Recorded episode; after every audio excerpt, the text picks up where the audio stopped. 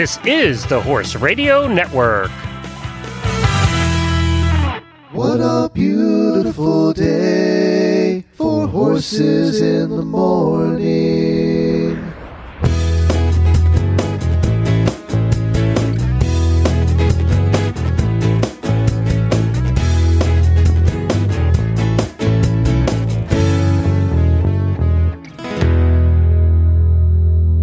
Good morning, everybody. I am Glenn the Geek in Ocala, Florida. And I am Jamie Jennings in Phoenix, Arizona, and you're listening to Horses in the Morning on the Horse Radio Network for September 5th, episode 2009, brought to you today by Omega Alpha Equine. Good morning, Horse World. Big Wednesday, the day you face your own biggest challenge, the day you risk it all, the day you either distinguish yourself or fade into the crowd. Hang on, we're hitching a ride. Daddy, I want another pony. I put 40 hours in this weekend, man, it's only Wednesday. I've been cussing this damn heat all day long, there's got to be another way. So I pick up my guitar and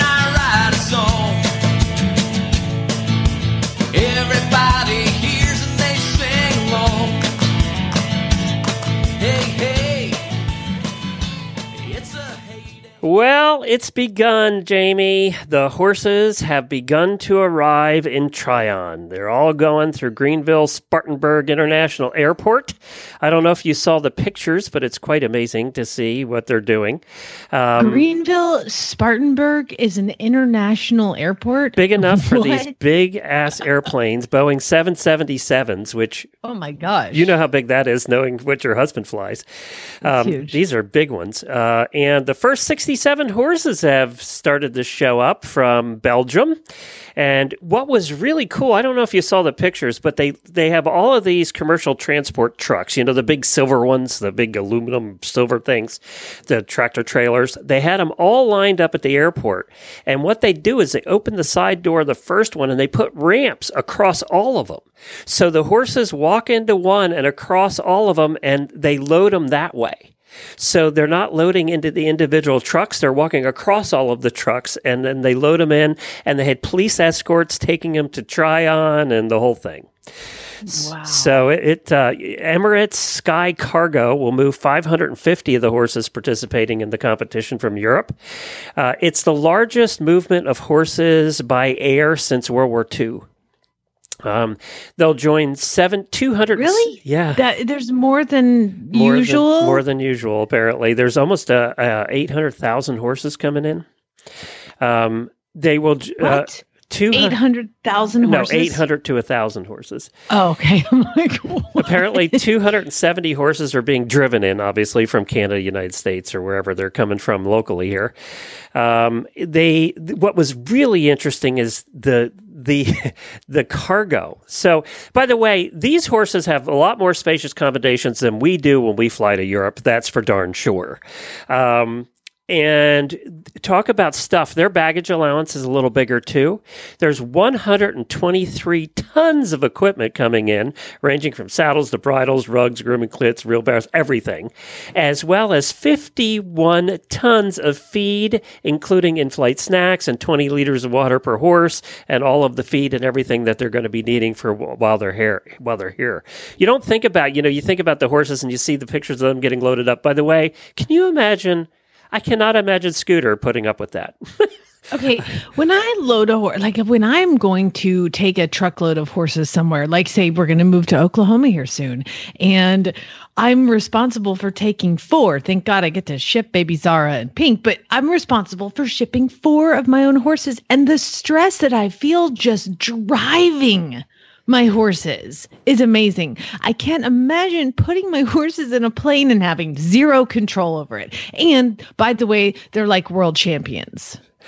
I would love to be a groom on the plane sometime, though, wouldn't you? Just, No. I No. would just to see the whole process. I think it would be fascinating.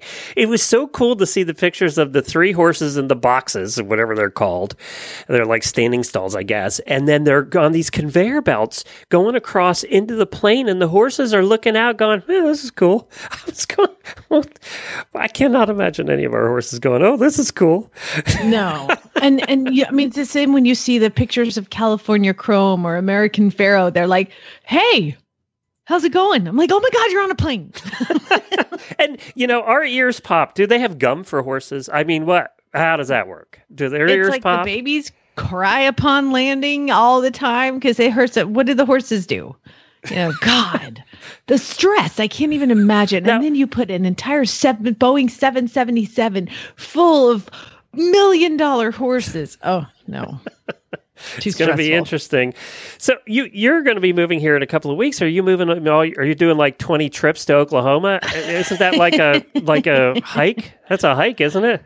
Oh my gosh, it's quite a ways. Yes. So I've got the four horse trailer. So in an effort to not make two trips, because Well, you're not going to fit ten in a four horse trailer. That's not going to work. I feel like that's illegal. I don't know that for sure. I don't think it's illegal. it's stupid, but I don't know if it's I can't. I can't convince Zeus to jump up into the gooseneck part and just lay down. Just- you know a- what? If Precious trainer. Magic Gallop Jennings would have done it, that pony would have done it.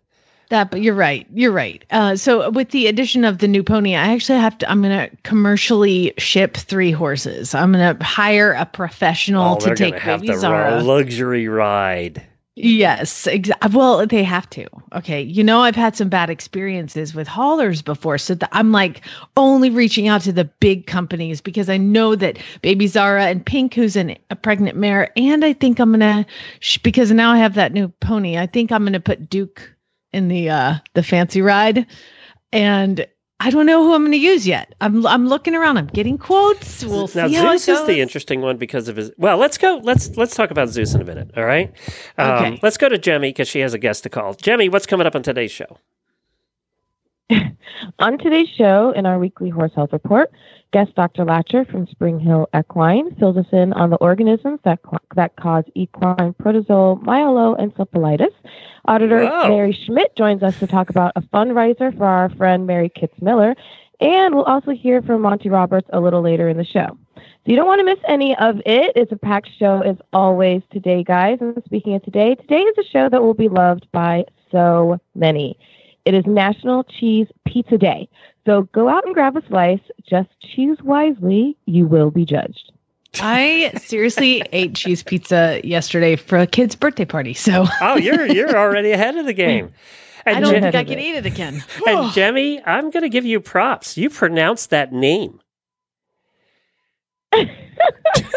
Protozoal myeloencephalitis. Look at her go. I don't know. Was she I close, Jamie? biology. Jamie, was she close? Was Uh, pr- close enough. Close enough. There's a reason everybody calls it EPM though. yeah, yeah, because nobody can say it. you did much better than I would have.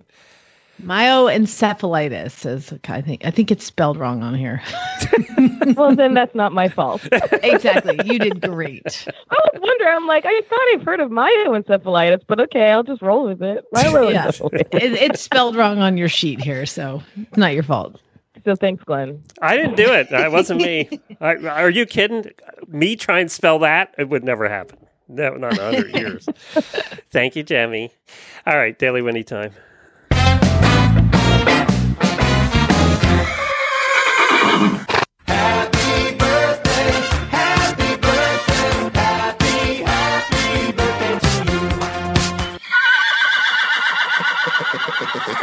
Happy birthday to our friend Emily Wood, who is hosting. Well, she hosted yesterday the jumping episode here on Horses in the Morning. I wish I'd known it was birthday yesterday. Thing is, Right? Facebook never tells you to that morning, so I don't know who's coming up tomorrow unless you actually go in and dig around. But nobody does that. So, uh, happy birthday, Emily! And if you missed yesterday's episode, it was terrific. So. Definitely take a listen to it. She I did a lot of listener questions on jumping, and she had a, one of her friends help, and it was one of their better episodes. I think they they must have answered twenty questions. Just all, Cool. the whole episode was pretty much that. So definitely go take a listen to that. It was a lot of fun.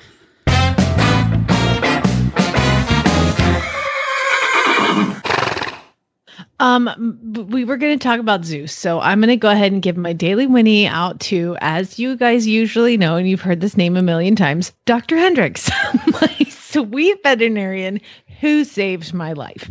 And I will say that because, as y'all know, Zeus the Mustang is fairly difficult to manage on a daily basis, much less not not including the tendon injury which he is supposed to stay under stall rest that's a freaking joke. So stall rest with a mustang that is an escape artist was fairly challenging. And as you guys heard when i was talking to monty the last segment we did i talked about a horse that was taking his front feet and banging on the stall doors yeah that's that that was zeus. So um spoiler alert that was my horse.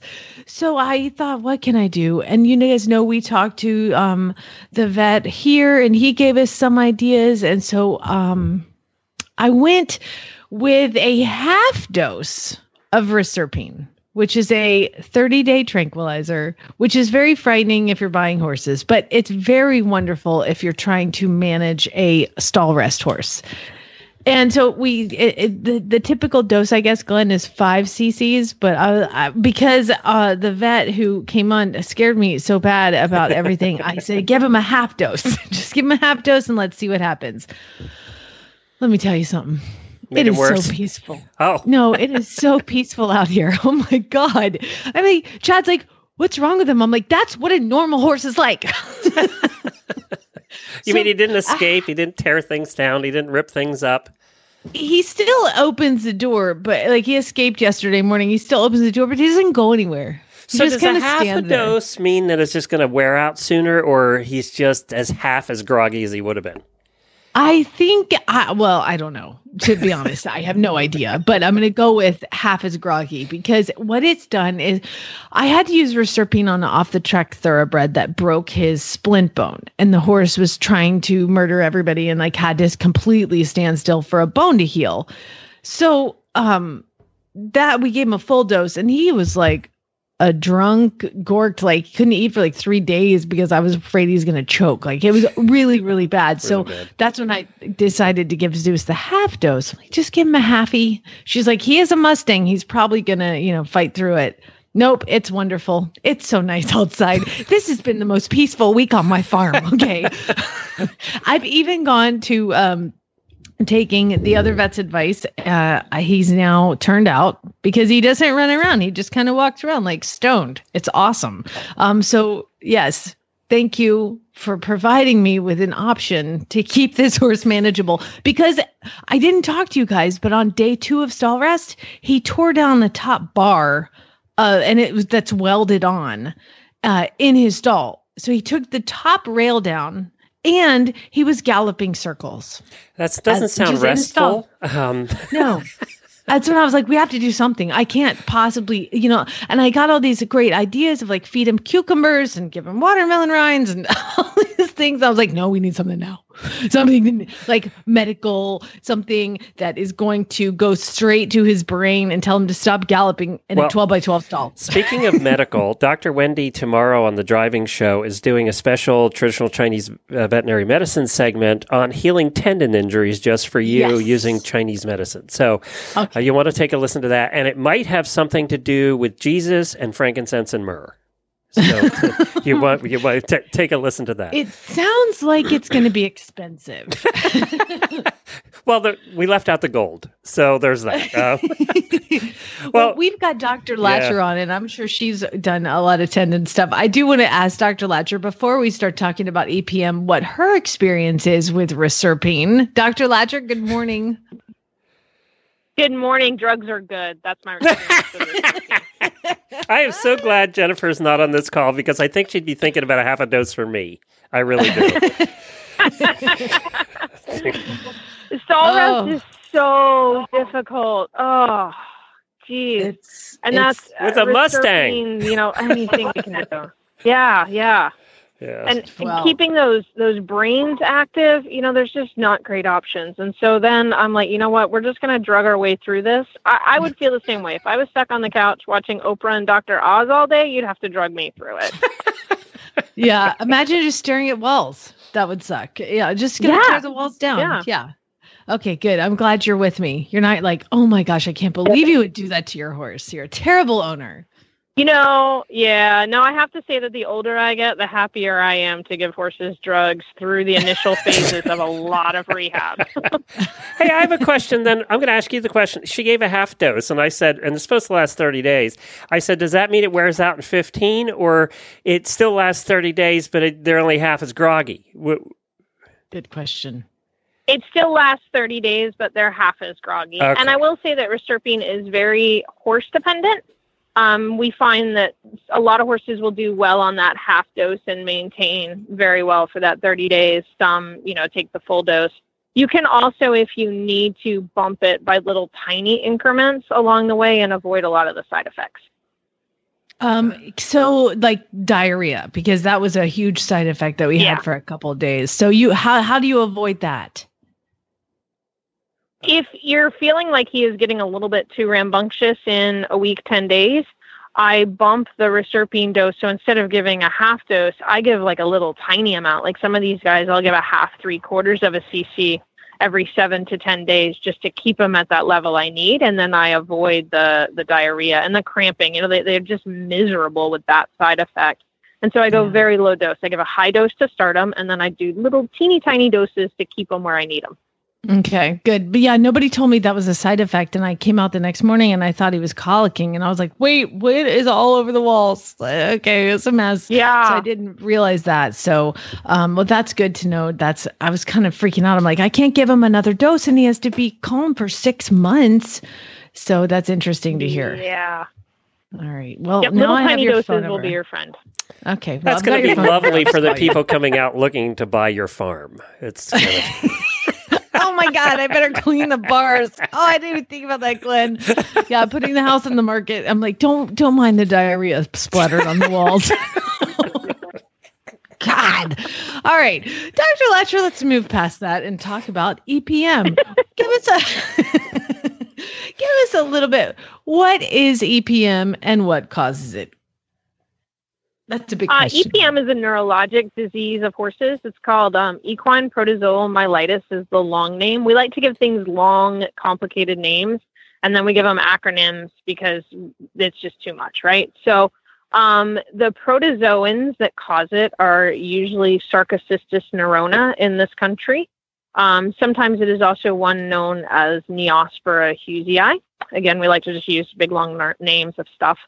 Um, the horses get it from possum poop most commonly uh, in their environment. And if you think about where horses live, what they eat, hay, grass, uh, you know, they're waterers um, out in the fields will commonly be a common water source for wildlife.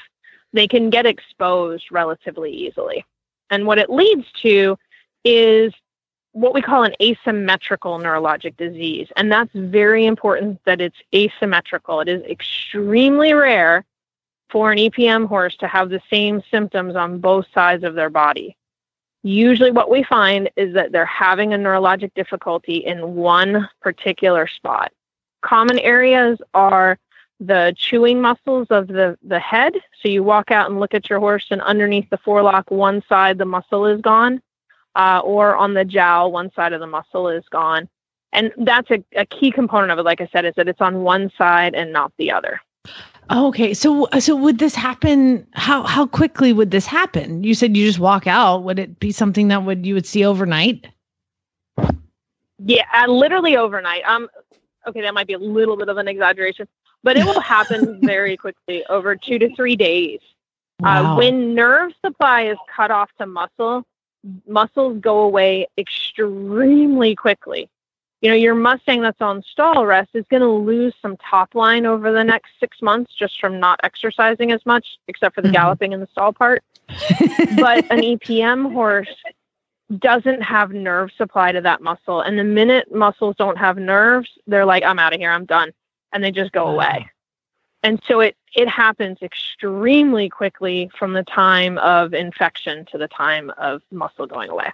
takes so long to get them, and it goes away so quickly. Muscles. so true. So true. So, so true. So what is But another the, the thing that key you would on see- EPM Sorry, go ahead. No, you're okay. The the other things that we'll see on EPM, because it is that asymmetrical thing, is we will sometimes see these subtle lamenesses that are very one sided. You know, we'll have a horse that is a little bit off on maybe a left front, um, let's say, because that's we're just going to pick a leg.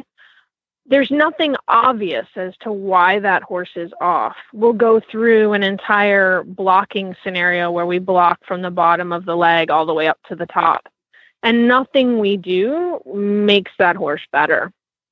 Um, we may end up then taking x rays of the neck. Everything looks relatively okay. And we sort of back ourselves into a corner on those of saying this horse probably has something neurologic going on. Let's see if we can figure out what it is. And in those cases, it's that the horse probably has a little teeny tiny muscle affected deep inside that we just can't see that the muscle has gone away. And that's what's causing the lameness Mhm. very, very, very rarely will have behavioral changes as well. And that happens when the organism gets into strange places in the brain and just causes them to to have some behavioral um, changes. Like what? Uh, usually, it's that they uh, they stop doing something that they normally do. You know, like uh, let's say if your Mustang is a stall opener and you know a gregarious sort of guy that's always out there looking to see what's going on. All of a sudden, they change to a little bit of a sullen horse that's back in the back of the stall. They're not usually dramatic behavioral changes. Uh, they're usually more of a, a little bit of depression and, and kind of withdrawing from the world. Okay, I was waiting for the they're going to attack you when you walk in the door, aggressive type rabies behavior, but not that. Just a little depressed. Yeah, if your horse had that from EPM, it would be a case study because that would be a very weird, weird, weird, weird version of EPM. okay. Now, what so so what can we do to prevent it and then what can we do to treat it? Well, the first step is deciding that your horse actually has EPM. And I will tell you that it is um, it, it's sort of the the go-to diagnosis for I don't know what's wrong with my horse. You know, we see horses every day here where people say my horse has EPM. And I always start with, well, your horse probably doesn't have EPM, so let's make sure of that first. Uh, and the only way to truly diagnose EPM is with a spinal tap. We can do a blood test. We will sometimes use it as a screening test where we pull the blood, we send it to a diagnostic lab either in Kentucky or the University of California at Davis. They have the two best diagnostic tests in the world. We send it to them. If it comes back negative, then the chances are pretty good your horse is negative. And I usually say, all right, we don't have EPM, we need to go a different route. If it comes back positive, all that means is that your horse has been exposed to EPM. It doesn't necessarily mean that they have it in their brain and their spinal cord, which is where it causes a problem. It just means that they have it in their bloodstream.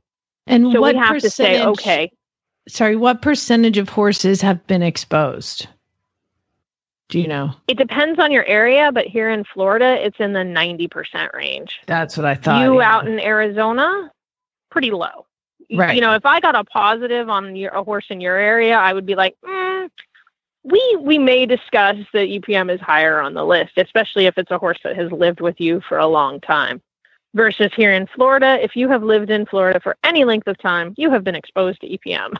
right because there's we just have it, no like, right here. possums there's no raccoons there's none of the carriers out here in arizona but maybe i got my horse from the east coast so he has been Exactly. exposed Yeah, and and there's a very low percentage of horses that go from being exposed to actually having neurologic problems from EPM. And that's the key and that's why you have to do a spinal tap on those horses to be sure.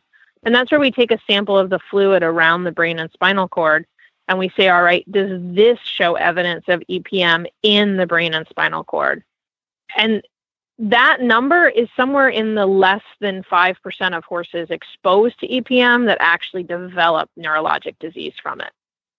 so you've got to go in and you've got to do a spinal tap to take it uh, to, to get a 100% positive say you've taken the blood and your horse has been exposed and you've got this some behavior stuff and some like muscle changes W- would you just recommend treating them instead of the spinal tap because that sounds number one very invasive and also number two very expensive so is it just cheaper to treat it and go with it Nope.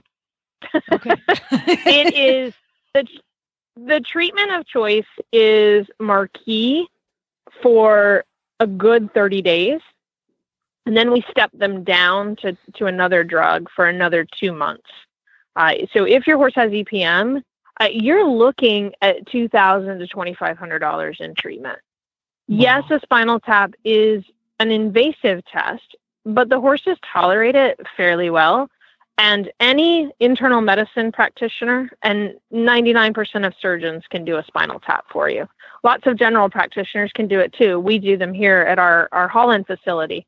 So, you know, it's it is an invasive test, but it is absolutely worthwhile. The other problem is if you're going to treat that horse based on the blood test, you're wasting three months of time if you have a horse that doesn't have EPM right. and a lot of money.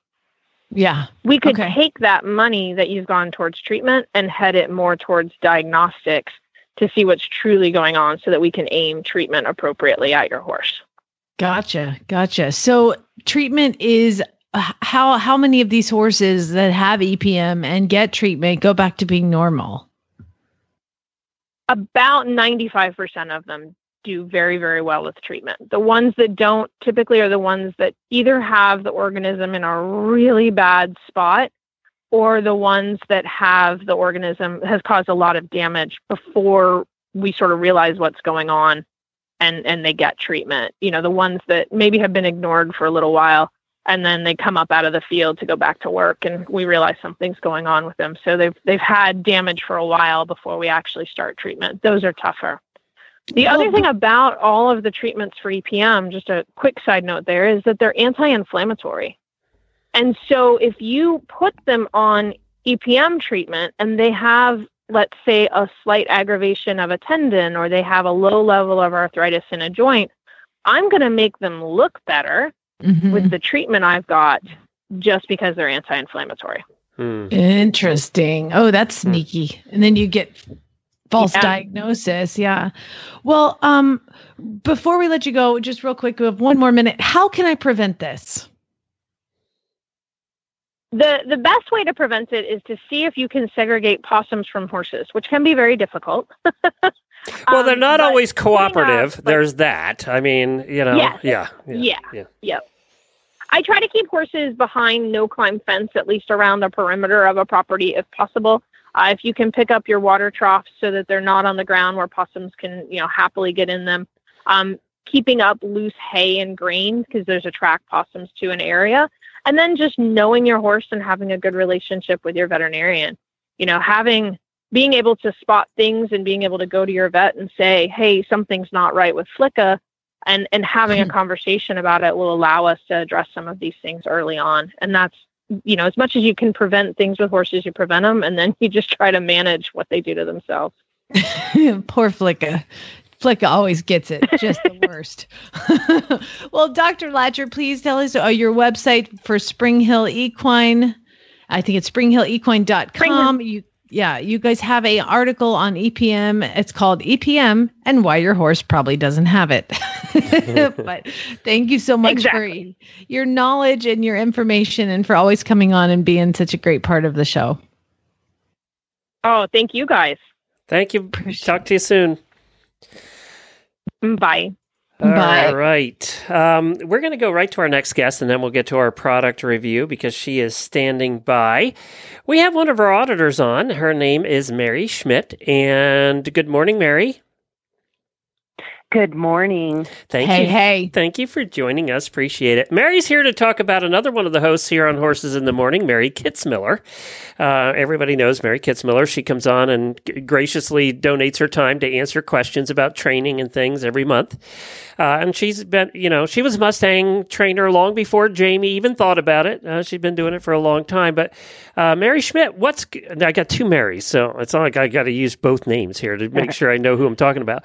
Uh, First of all, let me just give you a, a who Mary Schmidt is. Mary Schmidt lives at the base of the Teton Mountains, and she's amazing. And she hung out with me at uh, Triangle X Ranch. Remember? Oh yeah, yeah, that Yes. Mary Schmidt. So I much get fun. it now. So, Mary, tell us what you uh, elected to do and why. Because I, to be honest, Jamie and I have been kind of not following this. We got this little WEG thing and everything we're getting ready for, so I kind of missed all of this. So, let us know what's going on. Well, Mary Kitzmiller um, has competed in a lot of Mustang makeovers, and she got this little horse, Remy Remington, um, in May to prepare for the Fort Worth Extreme Mustang Makeover, which is kind of the big one. And I think right from the start, she knew when she saw the horses to select that that was the one. But she posted on Facebook, which horse should I select? And then she selected the one that she knew in her heart she wanted. And he's a paint horse, and he's turned out to be a character. And the whole journey's been kind of magical because after she picked Remington to be her Mustang makeover horse, she found out that a photographer had been following him since he was a foal, um, when he was wild. And so all she got all these pictures of him, and she didn't know this when she selected him and, and was able to buy him out of the auction.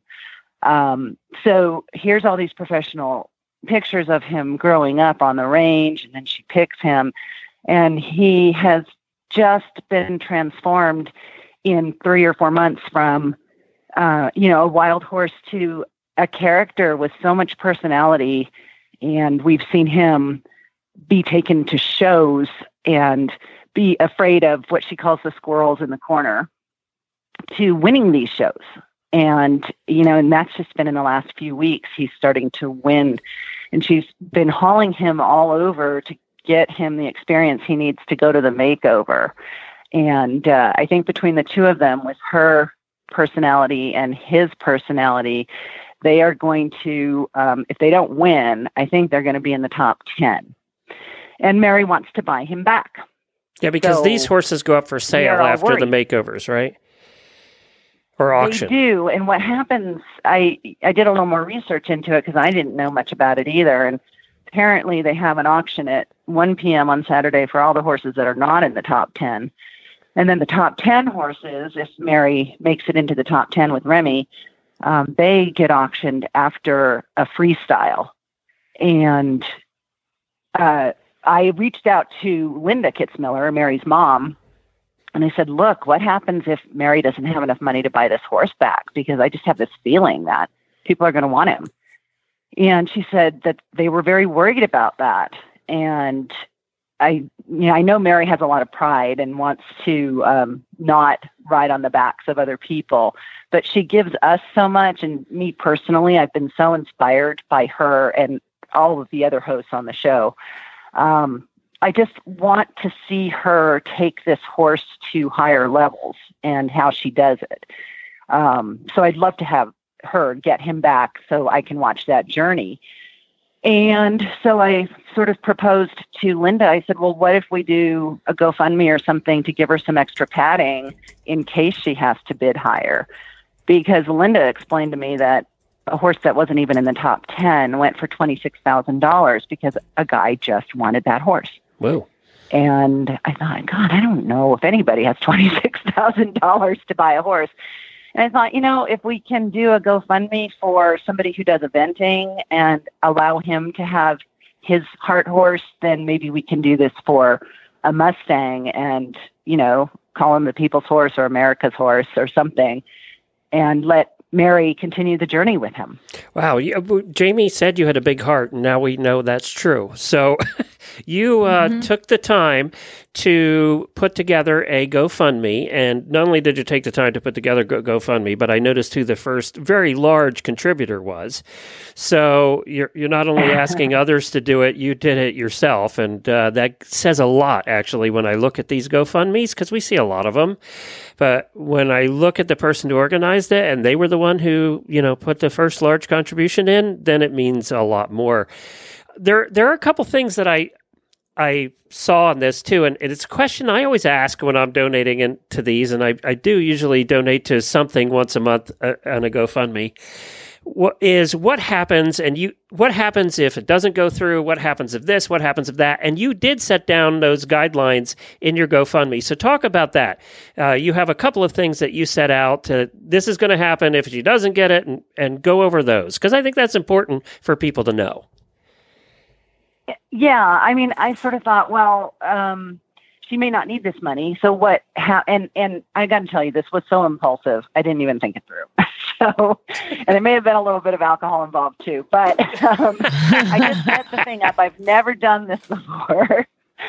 And um, I thought, well, what? Okay, so what if she doesn't need any of the money for her bidding? What What if she gets the horse and you know has a perfectly sound amount of money in her pocket?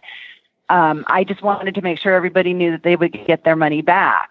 And a couple people have actually posted that they don't want their money back; they want it to go to another charity. Um, you know, whichever charity they they select. So I'll try to make that work. But like I said, I'm new to this, so I'm learning as I go. But I did uh, I did find out that I can do refunds through GoFundMe, so that's good. Um, and yeah, if she doesn't need the money, or if if we you know don't raise enough, and there's some guy that's just got to have this horse and keeps bidding, um, I think all the money can be returned or diverted to other charities. So um, that's that's how I laid it out. Well, you know, apparently you do pretty good thinking in your drunken state because that all sounds perfectly well done. um, much better than I do. So uh, uh, we'll post a link to this on our Facebook page, and go ahead and also post it again on the auditor page if you have not. I noticed you posted a, a post on there that you were gonna you were thinking about doing, but go ahead and post it that you've done it. Um, and I did notice that some auditors have been uh, ch- chiming in already, and and you know I, I get it. I mean, Mary does take time every month. She doesn't get paid to do this show. She comes on and, and does it because she wants to do it. So, uh, and she, I know she answers a lot of questions, and she answers questions in the room there as well. And you know, all the hosts are really good about that. Dr. Wendy and Jamie and everybody. Uh, when there's a question in there, they come in and answer it, and and that means a lot to me that the hosts take pride in what they do and, and are really truly interested in helping helping you know our friends the listeners when they have problems and that you know I, I can't that's one of the things i'm most proud of i think um, so mary thank Yeah. you for for I doing think- this go ahead sorry I was going to say, I think we all appreciate that as well. And I mean, that's what motivated me. And so, Well, good job. Um, don't. Uh, what was I going to say? Totally lost what I was going to say. So it's gone. We'll post it. We'll post it on our Facebook page at Horses in the Morning if people want to find the link. And if you want to help Remy and Mary out, you can do that. So th- thank you, Mary. oh, you're so welcome. Take care. Thanks, Mary. And I, I noticed that they've already gotten uh, almost seven hundred dollars raised. So and that just started this morning. What a nice lady to do that. Well, she is a nice lady. And she, by the way, has a shop in Jackson Hole that if you are ever in Jackson Hole, go visit because it's it's a store, but it's also like a museum. And she knows bucket loads about every piece in her store and it's really really so interesting to go and listen to her describe th- where this particular belt buckle came from or where these What kind? What, what does from. she sell? What kind of shop? it's a western store Oh, okay. it's like old what old western store Like but also like some stuff old and- yeah like antique stuff like chinks and old belt buckles and she's like oh that's the belt buckle that came from this and there was like two or three english things in there so i was like oh my god tell me about this i couldn't afford any of it but it was beautiful Aren't you surprised sometimes at how much that old stuff goes for? Oh my gosh, it's true. It's true. I was, I mean, and then she like had like four sales the day I, w- you know, was in there. So uh, of just amazing stuff. It's really neat. So I don't know what the name of the store is, but just message her. Sorry, I should have probably found that out first before I talked about it. All right, sounds good. Well, let's take a listen. We have our product review of the week, uh, sponsored and brought to you by horseloverz.com. And Jennifer managed I to got the name of it. Cayuse Western Americana, fine cowboy Indian and national park antiques. what what was it? What was the first word? Cayuse Western Americana, fine cowboy Indian and national park antiques. Can you post a link to that on our Facebook page too? I sure. Let's can. give Mary a plug. All right, let's uh, take a listen to Jay or Jennifer caught up with one of our auditors who did a product review. Speaking of Western, for a Weaver cinch. It's product review time, my favorite part of the show, where I get to hang out with one of our dedicated listeners who has agreed to take a little bit of their horsey time and test a product that they've never met before and tell us how much they love or not love the product. And co- hanging out with me this afternoon is Stacy Brown. Welcome to the show, Stacy. No, thank you. Thanks for hanging out with me. Now, Stacy Brown, what part of the world do you hail from? I live in the Sierra Nevada foothills outside of Fresno in California. Oh, that's a tough place to be. Yeah, it's North Fork is the actual town name, but nobody knows where that is. Nobody so. knows where that is. It's it sounds beautiful though. It is. It's very beautiful. Lots of trail riding. Lots of trail riding. Aha! So you do, do some trail riding. What others? What? Tell me about your horsey self. What kind of riding do you do? I do trail riding and horse camping, and I actually own Haflingers. So I have two Haflingers. One's a husband horse, and one is my horse. So I use the cinch on the Haflingers. Aha! and you speak. yeah, and I the- also have a mini, but he He doesn't wear a cinch, does he? No. no, no, he's just a pasture pet. You are speaking of the Weaver leather neoprene straight smart cinch. That's a mouthful of product. So it's a it's a Right. Western cinch and it's made of neoprene. Do I have that much right? Yes, that's correct. All right. Now tell me about the, this this cinch. What what's awesome about it? What kind is it? Uh, I really love it because it's washable, first off. So uh, I like to spray my cinches when I get off. I just spray them down with the hose. So the neoprene makes it um, really good for that. And it also has that cool roller buckle on the side. So it makes cinching up really easy because the, the Latigo, I guess, slides through the roller buckle pretty easily. Um, so that's what I like about it, and it uh, it doesn't slip, and my horses seem pretty comfortable wearing it. So I've been using it for oh about six months for a long time. For a long time now. it's held up really good. Yeah, Is it the kind of neoprene that the part that goes against a horse velcros onto the part that actually holds the saddle, or is it all one unit? it velcros on, so you can take it apart to wash it too, which I also like that. like to throw things in the washing machine and stuff like that. Okay. Now, yeah, so you could do both. Western cinches are um, sometimes have a tongue buckle on both sides, and sometimes not. Does this have a buckle on each side of the of the cinch? Yes, it has the tongue buckle on both sides. On both sides. So one side's the Which fancy also like. clicky buckle, and the other side's just a regular buckle. Yes. All righty. And it I'm looking at the picture of this here cinch on horseloverz.com. That's horselovers with a Z.com. And it looks like it has the little tiny D's in the center so that you can hook your back cinch and or your breast collar to it. Yes, you can hook both, and I use all those things. And you use all of those things. yeah. now you've been using it for a few months. How is it holding up? How's its durability? It's great. It holds up really good. I find I really like Weaver leather products, but yeah, this one is uh it's awesome. I like it better than the fleece cinches too because if you go through weeds or anything like that, it doesn't uh collect a lot of stickers. Um so if you go through any tall brush or weeds, which I go through a lot of that even around my house, um I have a lot of problems with stickers, but this seems to not really pick up much. So it's really um super low maintenance. Super low maintenance, durable, well made, useful, has a handy dandy, easy to use smart click cinch buckle on it. And it is available. Oh, it's not a smart click, but it's the roller. It's the roller click. I, thought- I, stand corrected. It is the roller buckle, not the smart buckle. Yes. Um, so it's easy to it's easy to cinch up and uh, get to just the right amount of tightness.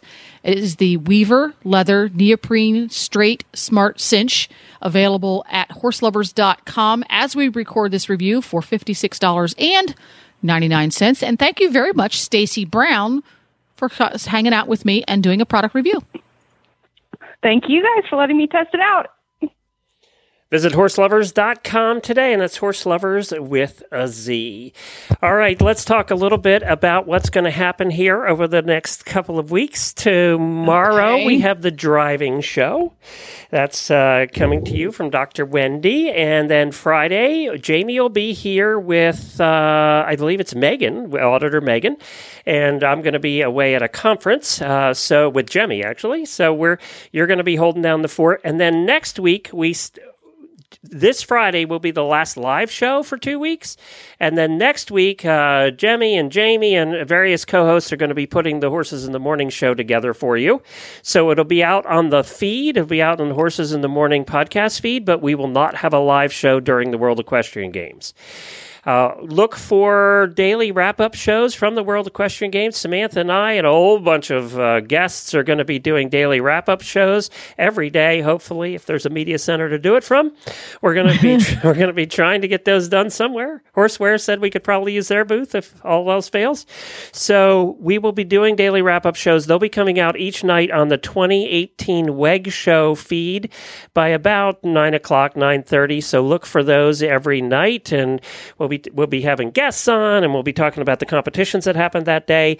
Each day during the World Equestrian Games, there's like three different competitions going on. So Jennifer and uh, Samantha and I will be dividing up and hopefully conquering all of them and, and getting interviews and various sound files for you. Uh, so you can find those over there if you want to also see a lot of different posts about coverage for the WEG. Go to 2018 WEG Show on Facebook. We're posting a whole bunch of things over there.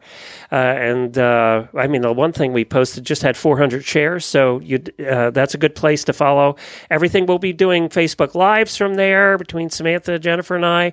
We'll also have various hosts coming in. Reese and Philip are coming in to help with dressage. Dr. Wendy's coming in to help with driving, and there's various other people that have been regular guests on the shows over the years that'll be there helping us out. So you'll be seeing a bunch of pictures and a whole bunch of things posted there.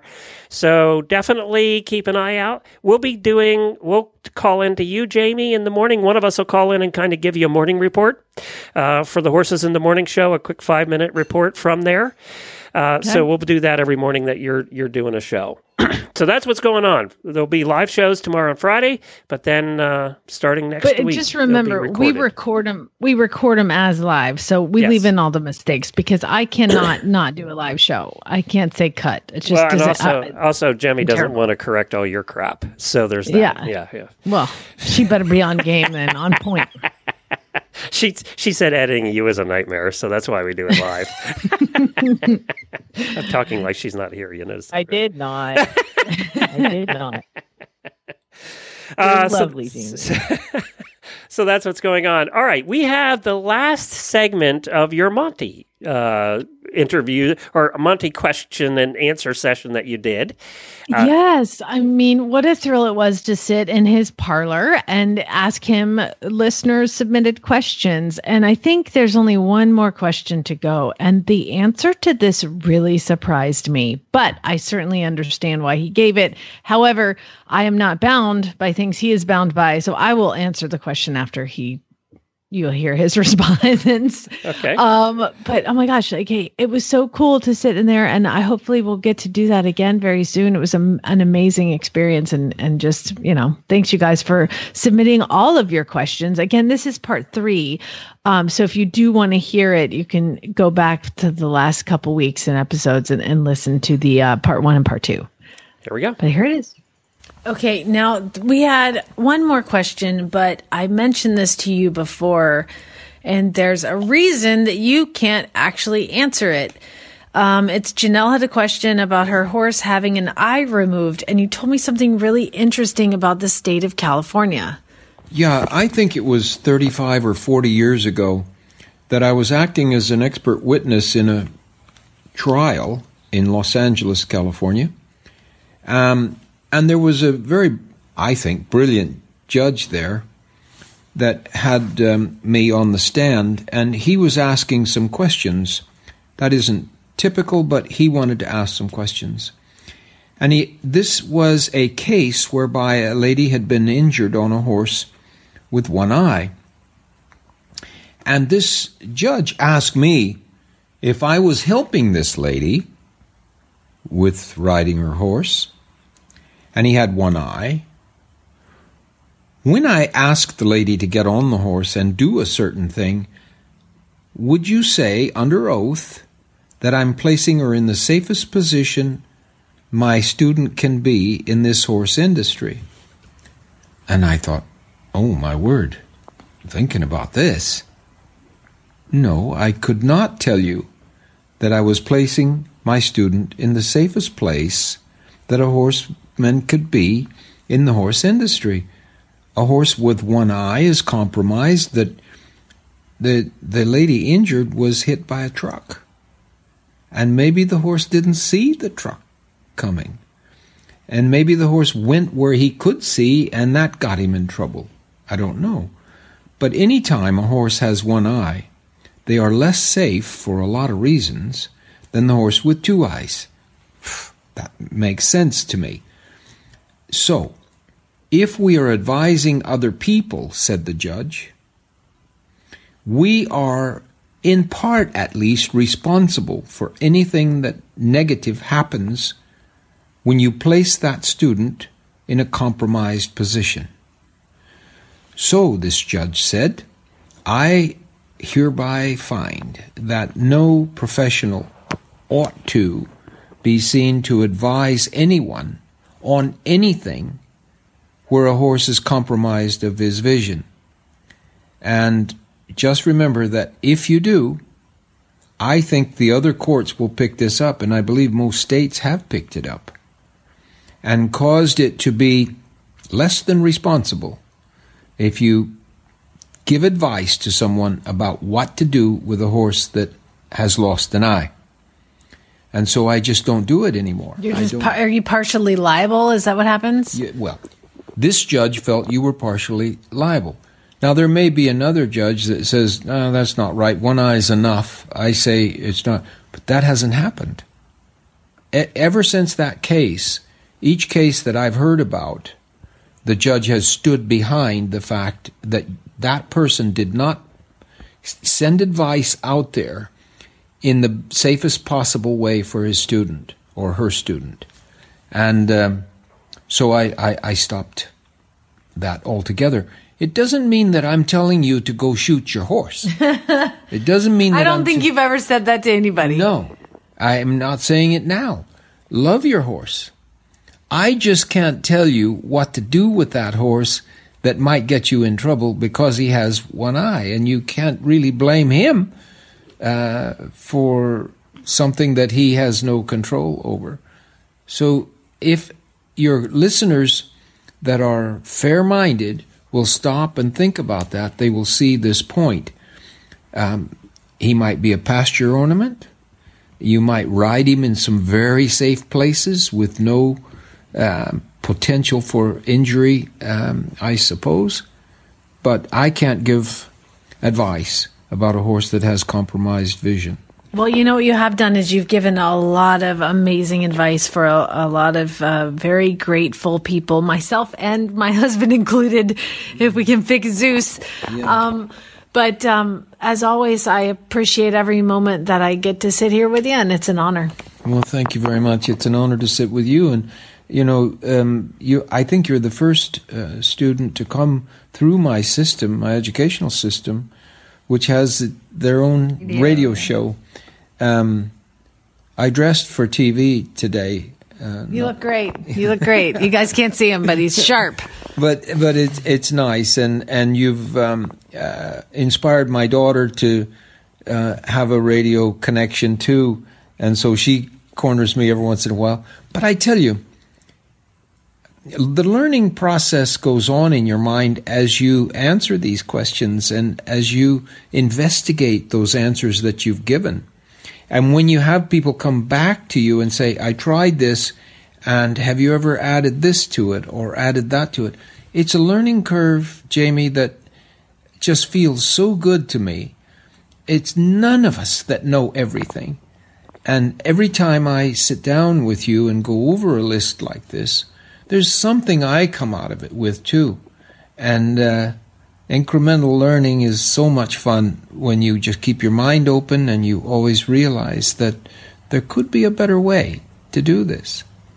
Um, I remember the um, Argentine people in polo coming to me, and um, then they came back to me and they said, "You know, join up. We've got we made an improvement in it." Really? What did you do? Well, we get an old retired polo pony and we turn him out with the young horses. They get used to one another, and then we do each join up with an older gelding that has done join up, and the young one learns it in half the time. And- Really? yeah. And uh, good on you. you know, I don't ever want to have the feeling that I know everything. And um, it's true that I don't have enough geldings to do all that with, with the number of horses that I start, but it's a good idea.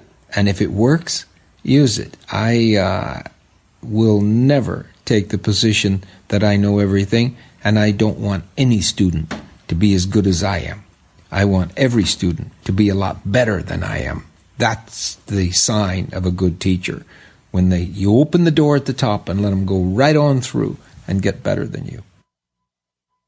And I believe that with Monty because you can hear in his voice that he does love this stuff. I mean, he loves learning about this stuff and constantly improving.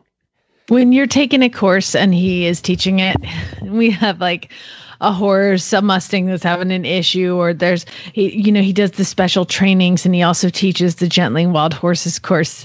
He'll come down and be like, I couldn't sleep last night and I decided to try this. And you know, he just thinks about this stuff all the time. It is always on his brain. So he is just the the master of it and, and it's true. He just loves loves solving all of these issues and he loves answering the questions too thank god because i've peppered him with enough well, and he's right. When you teach something, you get better at it.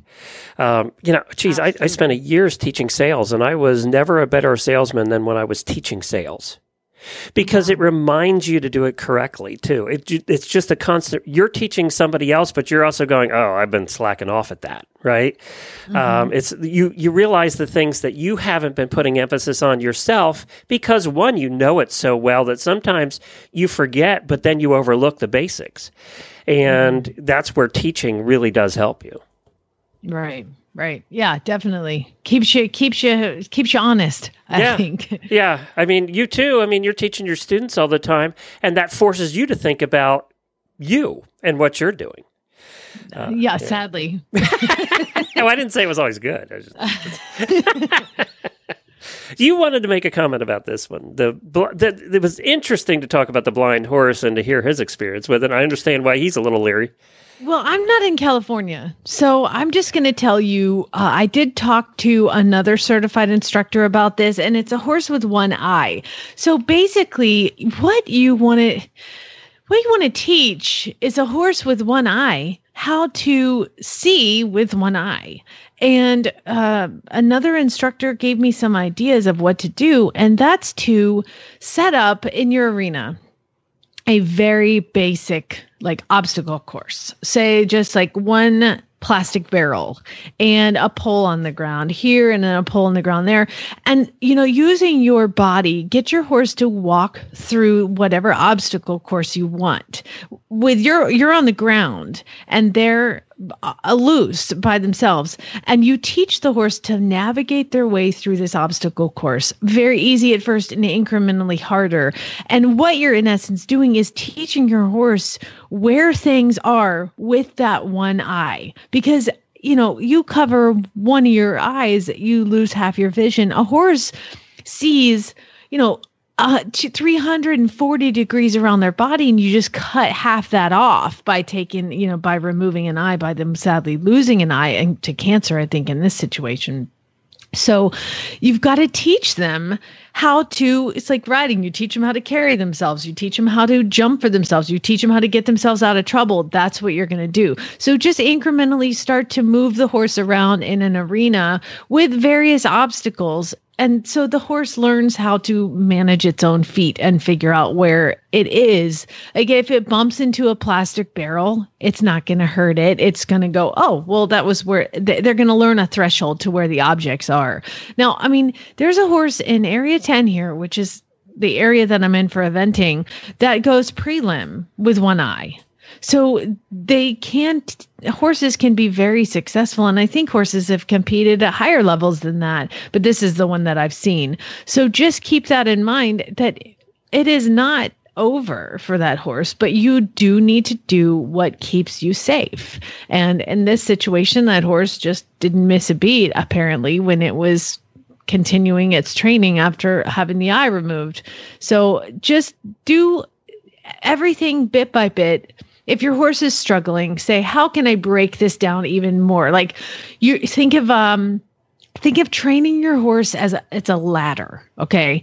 And you're like, I'm going to get him to jump this fence. Well, you just started kind of at the top of the ladder.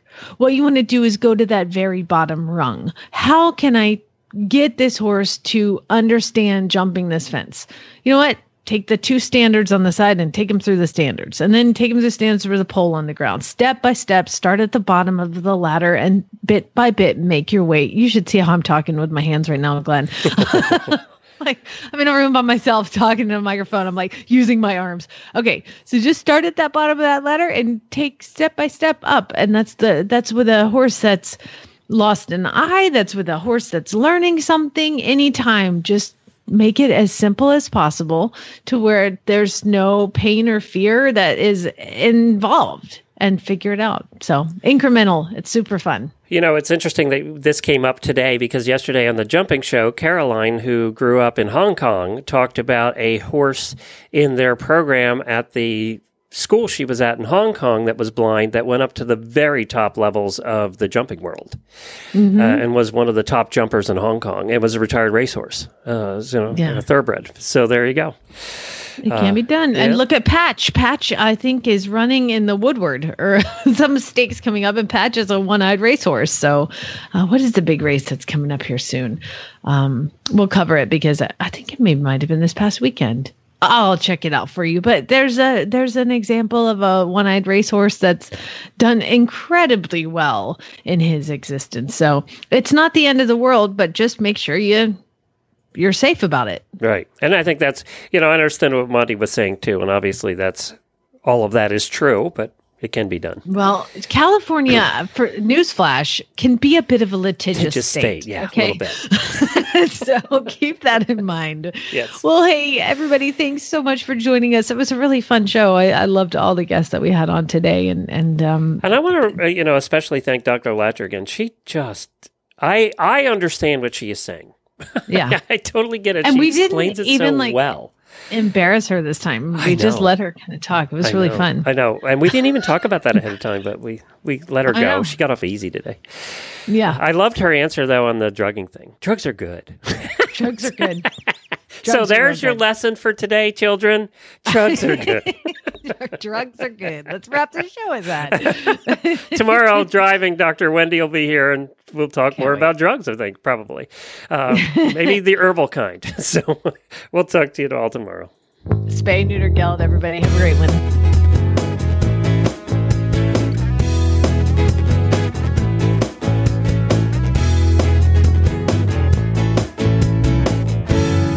Believe half of what you see and none of what you hear. Okay. Yeah, that's right. And especially if it comes anyway. from us.